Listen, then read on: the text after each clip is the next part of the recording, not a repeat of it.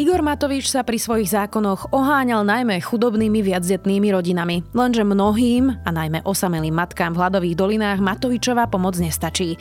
Je piatok 3. júna, meniny má Karolína a na nešťastie pre Tomáša dnes bude teplo od 23 do 30 stupňov. Vítajte pri Dobrom ráne. V dennom podcaste denníka Sme moje meno je Zuzana Kovačič-Hanzelová.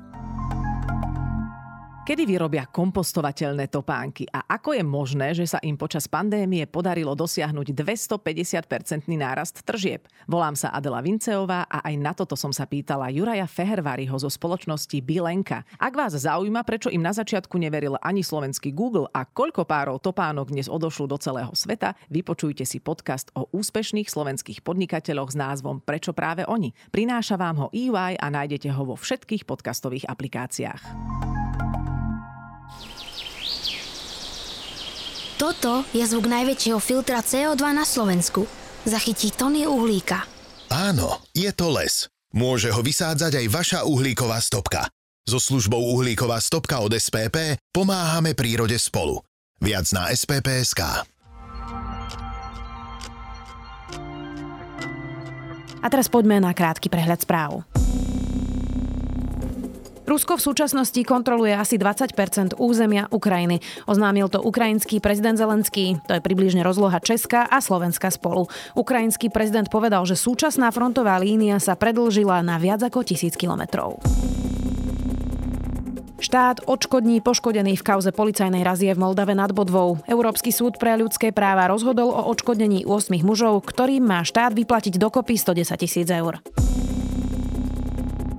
Predaj húfnic Zuzana 2 Ukrajine je už definitívne schválený. Štátna akciová spoločnosť Konštrukta Defense, patriaca pod ministerstvo obrany, podpísala kontrakt na komerčný predaj samohybných húfnic Zuzana 2 pre Ukrajinu. Východnému susedovi predáme 8 kusov. V Londýne sa začali oslavy platinového jubilea kráľovnej Alžbety II, ktorá je najdlhšie vládnúcou britskou panovníčkou. Výročie sprevádzajú štvordňové oslavy, ktoré odštartovala tradičná vojenská prehliadka Trooping the Color. Slovensko patrí medzi 10 najväčších podporovateľov Ukrajiny. Lídrom rebríčka magazínu Forbes je Poľsko. Magazín analyzoval aktivity mnohých krajín na základe 11 kritérií a vytvoril tak index ukazujúci, ktoré štáty sa najviac zapájajú do pomoci Ukrajine napadnutej Ruskom. Viac takýchto správ nájdete na sme.sk.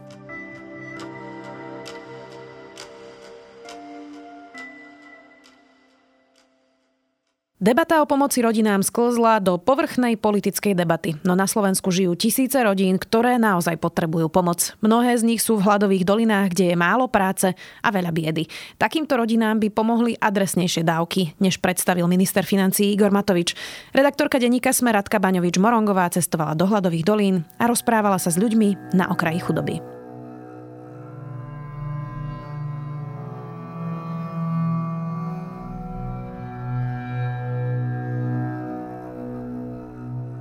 Keď povieme hladová dolina, čo si má človek predstaviť pod tým? Hladové doliny sú, sú oblasti alebo okresy, alebo tak e, súbor okresov, v ktorých kedysi v rokoch minulých existovali veľké závody. Uvedím úplne príklad. Rimavská sobota a pivovar a cukrovár a iné, ktoré potom neprežili privatizáciu alebo jednoducho e, za nejakých okolností skončili. A o prácu prišlo veľmi, veľmi veľa ľudí.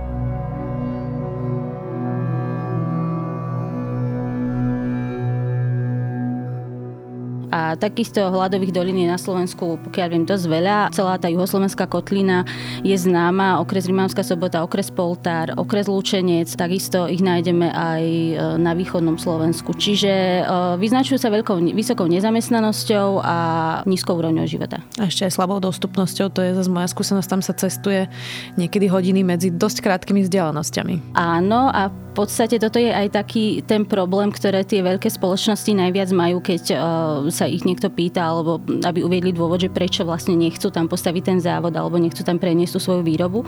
Rýchlostná cesta nie je úplne dokončená, vieme, že sú tam len nejaké krátke úseky a tým pádom to, týmto spoločnostiam výrazne stiažuje nejaký presun materiálu a tak ďalej. Čiže toto je naozaj veľký dôvod, prečo tam tie spoločnosti nechcú ísť. Tým pádom tam nie je dostatok pracovných miest a tým pádom tam vlastne vlastne nie je vysoká životná úroveň.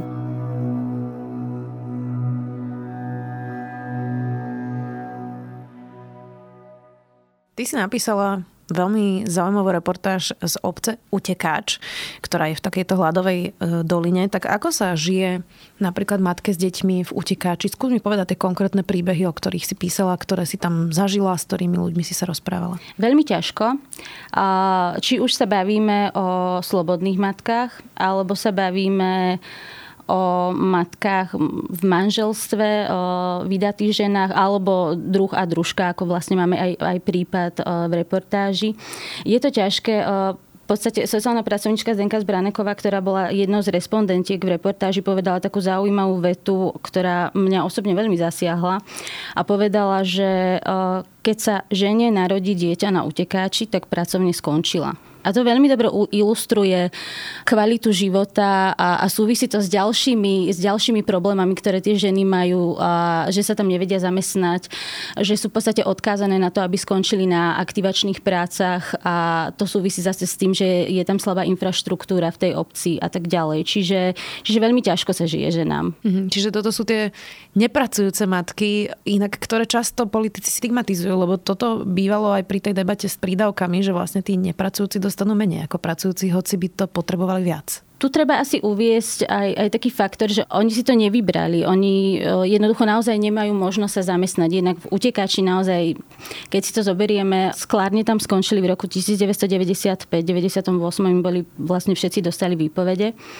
A to bol taký priestor, kde tie ženy mohli pracovať, ale keď to skončilo, tak už ďalší ten priestor sa nevytvoril, pretože tie sklárne sa nikdy neobnovili a tak ďalej. Ďalej na začiatku utekáča je píla, to je, akože môžeme sa rozprávať o nejakých rodových stereotypoch, ale musíme to použiť, lebo je to o tom, že, že naozaj je to mužská robota ťažká práca. Fyzicky. Je to ťažká mhm. práca. Mm-hmm. Je to naozaj pre ženy, ne, neviem si ani ja osobne predstaviť, akože, že, či ja by som tam dokázala pracovať. Hej. A na mieste tých bývalých sklární, ktoré sa momentálne búrajú, už tam stojí len ten vysoký komín. Teraz vyrastol hnedý park, čiže nejaký priemyselný priestor pre nejaké iné, iné spoločnosti. Je tam hasičská stanica, je tam zberový dvor a takisto je tam prevádzka, teraz sa vlastne vytvára prevádzka, kde sa bude štiepiť kameň z nedalekého lomu, ale to je takisto ťažká práca. Mm-hmm. A potom je to zase maličká dedina, to znamená, že má okolo 860 obyvateľov. To znamená, že v takýchto dedinách sú jedny potraviny ale asi tak tri krčmy, ale jedny potraviny. A v tých potravinách to väčšinou býva tak, že predavačky si tam držia miesto, kým neodídu do dôchodku opäť veľmi málo pracovných miest. Ďalej sa môžeme rozprávať o tom, že kam by vlastne mohli ísť pracovať tie ženy ešte a do okolia, ale tam narážame zase na to, že najbližšia práca možná je poltár, a Poltár, eh, to je opäť ako prípad sám o sebe, takisto tej práce tam nie je veľa. Ďalej Lúčenec, je tam veľmi dlhá cesta vlakom, hodinu a pol. Takže na druhú stranu je Brezno, medzi Utekáčom a Breznom sa pred niekoľkými rokmi zosunula cesta, je prejazná, ale nie je prejazná tak, aby tá ďal mohla prebiehať. Medzimestská doprava pravidelne chodí tam autobus vlastne iba dvakrát denne, skoro ráno a niekedy večer. A keby sa chceli dostať alebo by si našli prácu v Brezne, tak musia obchádzať cez Hnúšťu, čo keď si pozriete mapu, tak vidíte, že jednoducho je to naozaj obchádzka.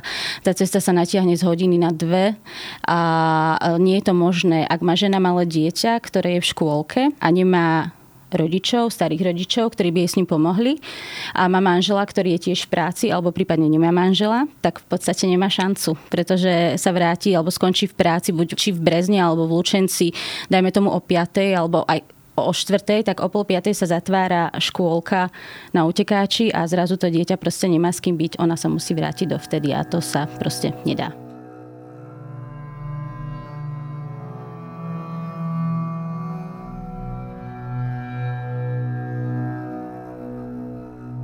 No a ty si priniesla mm, veľmi zaujímavý príbeh Ivety Oľhovej, ktorá je z utekáča. Má 5 detí a je na to, je na to sama. Teraz už máte len mm. okolo s rodinnými prídavkami od okolo 400? Mm, 400 tak, eur. Áno, to áno. je čistý príjem. A z tých 400 eur vám potom ostane 150, keď vyplatíte áno, tak približne, áno. Ani 200 eur to není. Hej. A keď vyplatíte všetky energie, áno. bývate v dome alebo... Byte, hej. Nájomný byt. Nájomný byt. A nájom platíte koľko? Nájom 52 ale to je bez záchodu inde, tam áno. ani voda, to je jedna, áno, jedna kuchyňa. Áno. Uh-huh, že jedno je uh-huh. áno. Alebo garzonka dokonca. Taká, áno. Tam je za elektriku veľa. Uh-huh. tak pomôžu jej nové prídavky Igora Matoviča? Možno keď sa na to pozrieme úplne tak na prvú a predstavíme si, že dostane jednorazovo teraz v júni tých dokopy, v podstate keď sa to zaráta aj s ňou a ako zvýšený o 100 eur ten príspevok hmotnej núdzi, tak uh, to činí 500 eur a tak na prvú by si človek mohol povedať, že to môže stačiť. 500 eur proste pre 5 detí, hej, a, a veď vlastne od augusta sa znovu zvýšia tie prídavky a potom od januára sa zase zvýšia, ale, ale to je tak, že na prvú. Ja veľa hlavne za tú stravu dávam. No tak to je. Mne tiež aj tie Milko, čo bude mať tých 15 rokov, no to, ale aj Kiko tiež, čo bude mať 10. Strašne veľa mi zedia. Lebo teraz čo, aj 20 eur do obchodu a pár vecí mám. A to je iba základné. Deti majú radi párky, už aj to zdvihli, alebo stalo euro 80, 5 a už stojí 2,30. To väčšinou potraviny, no. A keď mi dá čo vyjde, tak deťom aspoň ponožky kúpim. To je základ, no. Tie ponožky a papuče. A len za tie lieky koľko dám im. Aj Vaneska, čo ten veľký má taký, čo sa celá natiera, až to 6 eur stojí. Plus dvoje zenaru už 11 eur, plus cesta.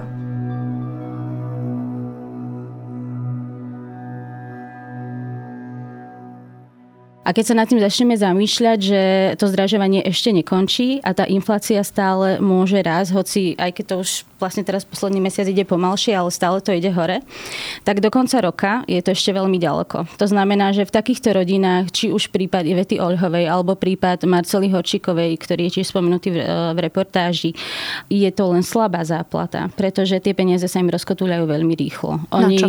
Na čo ich použijú? Na stravu. A vnímate to tak, že je to horšie tento rok ako minulý s, tým, áno, s tými peniazmi? Áno, je. Lebo však aj rožky stoja kedy 6, 6 centov. No, 6 centov a teraz už 11, 11 centov. No. Tak rožky, keď raz do mesiaca kúpia. No. Ostatné iba, ja iba chleba, chleba. Iba chlebík, lebo rožky to... Keď buď u pekára, alebo keď v obchode, mm-hmm. no. Mm-hmm. Čo to aj tie chleba, no. Niekedy je za 2, 2,05, niekedy je no 2,20 v obchode. No väčšinou pekára, no, lebo to čo Každú korunu musíme otáčať. No. Každý cent, každý dá sa cent, povedať, každý cent. No to moje deti si nevedia no, uvedomiť, no, no, no. že aké je všetko drahé. Čo sa týka oblečenia, to majú jedno šťastie, že im sociálna pracovníčka vie zabezpečiť nosené oblečenie od rôznych ľudí, ale tá strava tvorí naozaj veľkú časť tých výdavkov a vieme si predstaviť, že 5 detí, z toho jeden najstarší je vlastne tínedžer, 15-ročný, no, ide teraz budúci rok na strednú školu, tak to je naozaj veľa jedla, aby sa zaopatrili. Čiže tých 500 eur akože môže znieť ako, ako veľká suma, ale môžeme si predstaviť, že nakoľko je to bude asi stačiť. Akože možno na pár mesiacov, na, na 2-3. A tie ceny možno stále porastú a tým pádom, aj keď sa zvýšia tie prídavky, tak možno porastú aj nejaké poplatky v rámci samozprávy, čiže poplatky v škole za školské obedy, poplatky za za smeti a tak ďalej. To teraz a... hovoríš kvôli tomu, že vlastne Igor Matovič zobral samozprávam pol miliardy eur, ano. čiže preto by sa mali zvyšovať, hej? Áno, áno. Tak zhrnuté a počiarknuté, my sme v situácii, že Boris Kolár dostane pre svojich 11 detí veľa peňazí, ktoré nepotrebuje a matka pani Olhová má 5 detí a potrebovala by viac? Určite by potrebovala viac. Čo energie, zdražovanie, bývanie? Je to jednoduchšie v utekáči? Tým, že predpokladám, bývanie títo ľudia asi majú alebo sa milím? Ak sa rozprávame o obyvateľoch, ktorí majú súkromný dom, a žijú v súkromnom dome, tak si vieme predstaviť, že tie náklady na bývanie sú tam menšie. Čo sa týka energií, ilustruje sa to v podstate pekne aj na prípade manželov Štromajerovcov, čo sú dôchodcovia a takisto e, jednými z respondentov v reportáži. Čiže tam sa ako keby výrazne znižujú tie náklady na bývanie, ale opäť aj títo ľudia, a vlastne to je taká veta, s ktorou som sa stretávala po celý, neviem, trikrát alebo koľko som bola na tom utekáči celý čas. Každý sa bojí, keď príde vyučtovanie energií. Každý povedal tú vetu, že no akože máme naozaj veľké výdavky, nemáme veľa peňazí na jedlo a teraz všetko ide hore a ešte stále neprišlo to vyučtovanie.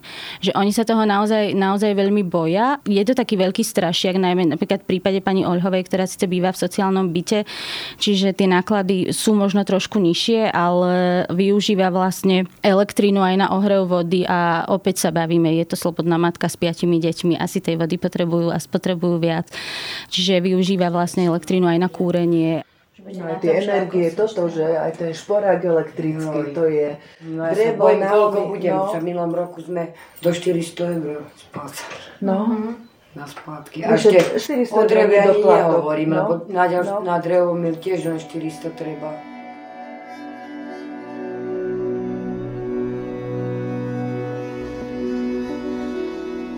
V najmä je zahrnuté len Áno. bývanie a voda. To je 52 eur. Áno. Elektrika je osobite. To je ešte plus, to je skoro 80, vyše 80 elektrika mesačne. 72. No, už teraz budú zvyšovať. No. Ja mám pomaly 100 eur platiť za elektriku. No. tak lebo hrejem ešte, tak aj vodu musím aj. U nás sa každý deň. No, no, no. Tým pádom, ak to vyučtovanie nebude existenčné tento rok, tak môže byť budúci rok, keď ešte vlastne budú zvýšené tie ceny energii viac. Inak mne prišlo vyučtovanie a dosť to zabolelo aj mňa. Predstavujem si, ako to zabolí slobodnú matku.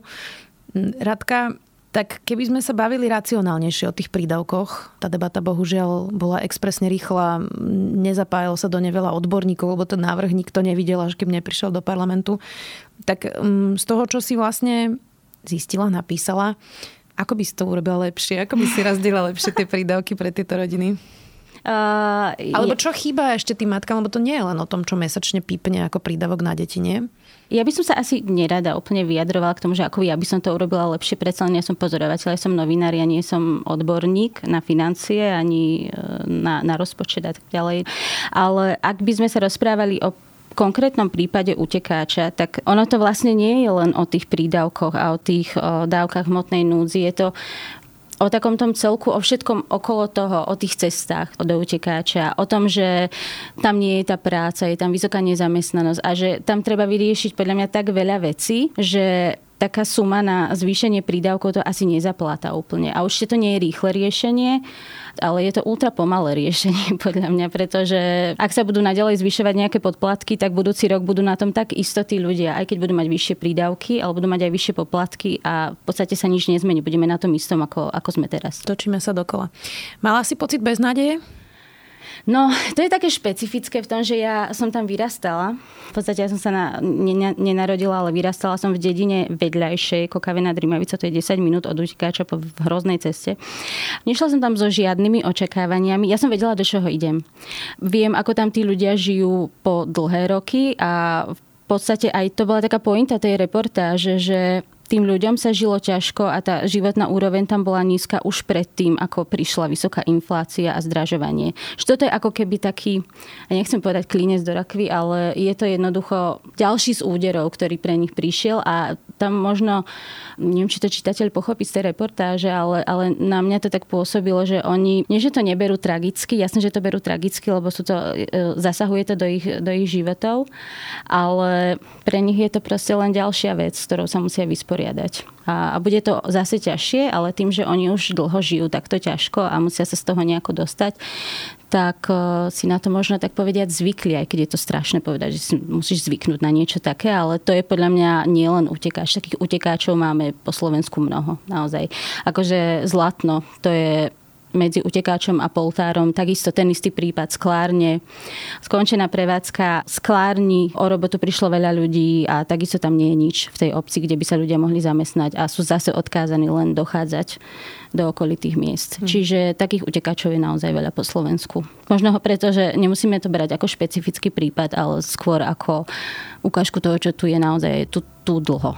A v mnohých oblastiach Slovenska. Radka Baňovič-Morongová, redaktorka denníka Sme.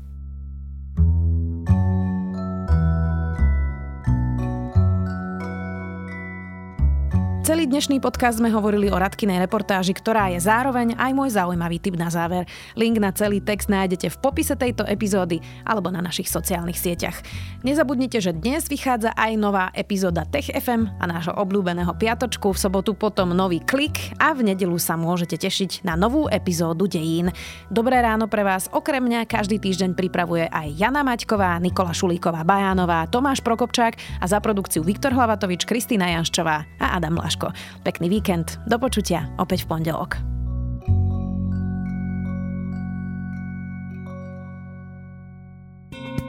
Volám sa Zuzana Kovačič-Hanzelová a v živote som mala šťastie. Narodila som sa do podmienok, v ktorých je všetko nastavené na úspech. Aj preto som pre vás pripravila spolu s Kristínou Paholík Hamárovou minisériu Odsúdený na neúspech o téme generačnej chudoby, vylúčených komunít a systéme, vďaka ktorému sú 100 tisíce ľudí odsúdení na neúspech. Nájdete nás na Smeska aj vo všetkých podcastových aplikáciách.